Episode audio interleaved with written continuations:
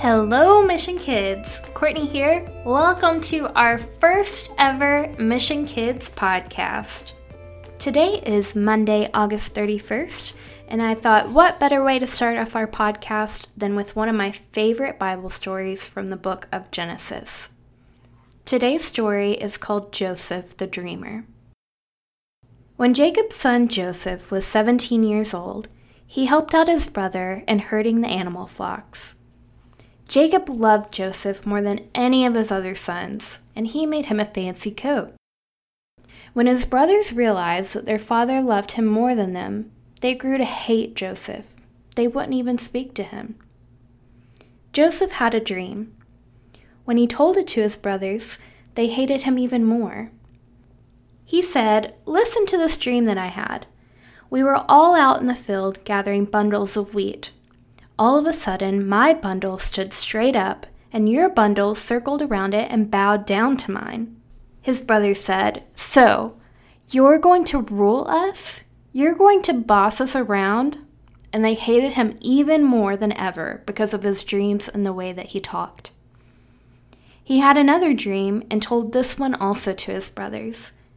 I dreamed another dream. The sun and moon and eleven stars bowed down to me. When he told it to his fathers and brothers, his father scolded him. What's with all this dreaming? Am I and your mother and your brothers all supposed to bow down to you? Now his brothers were really jealous, but his father wondered to himself about the whole business. Joseph's brothers had gone off to Shechem, where they were pasturing their father's flocks. Jacob said to Joseph, your brothers are with flocks in Shechem. Come, I want to send you to them. Joseph said, I'm ready. Jacob said, Go and see how your brothers and the flocks are doing, and bring me back a report. And so he sent him off from the valley. The brothers spotted him off in the distance.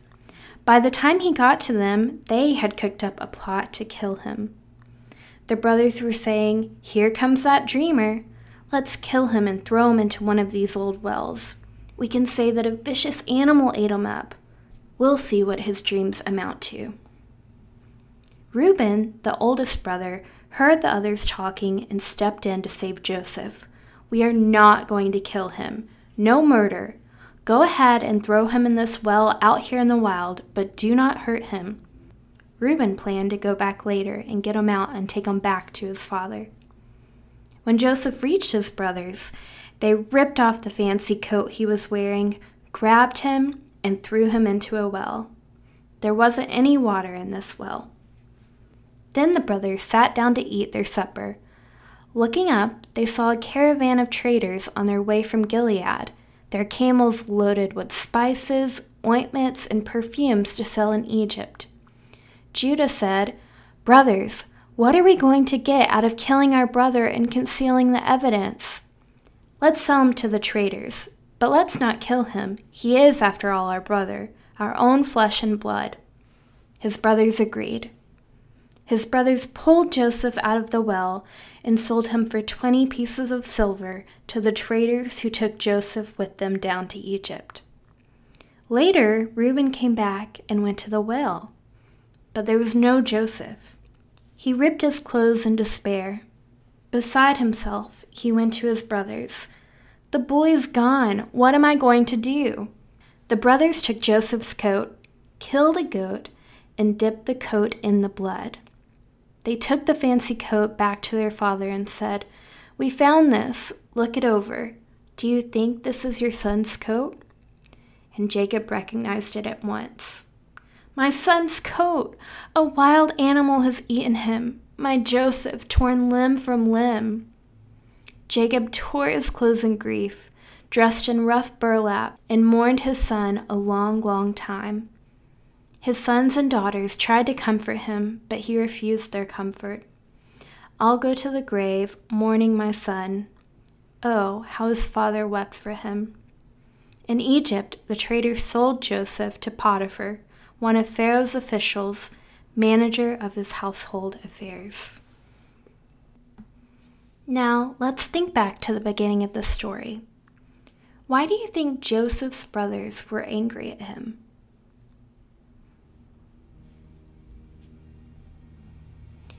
When Joseph told his dreams to his family, they sounded angry at him. Why do you think that? And finally, remember how Reuben wanted to save his brother? Why do you think he planned to go back and help Joseph escape? Now, our story so far sounds like it has a bad ending, but the great thing is that the story of Joseph isn't over. Make sure you listen tomorrow for the next part. Our memory verse for this week comes from the book of Acts, chapter 16, verse 31.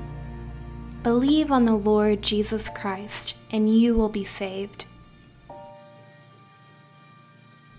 And now let us enter into a time of prayer. I praise my God this day.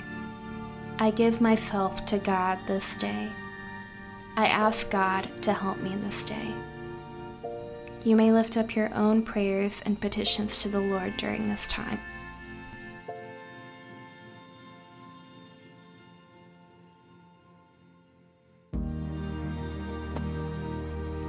And now, as our Lord and Savior Jesus Christ has taught us, we are bold to pray together.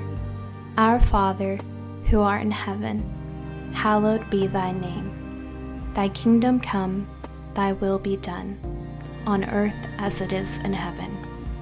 Give us this day our daily bread, and forgive us our trespasses, as we forgive those who trespass against us. And lead us not into temptation, but deliver us from evil. For thine is the kingdom, and the power, and the glory, forever and ever. Amen.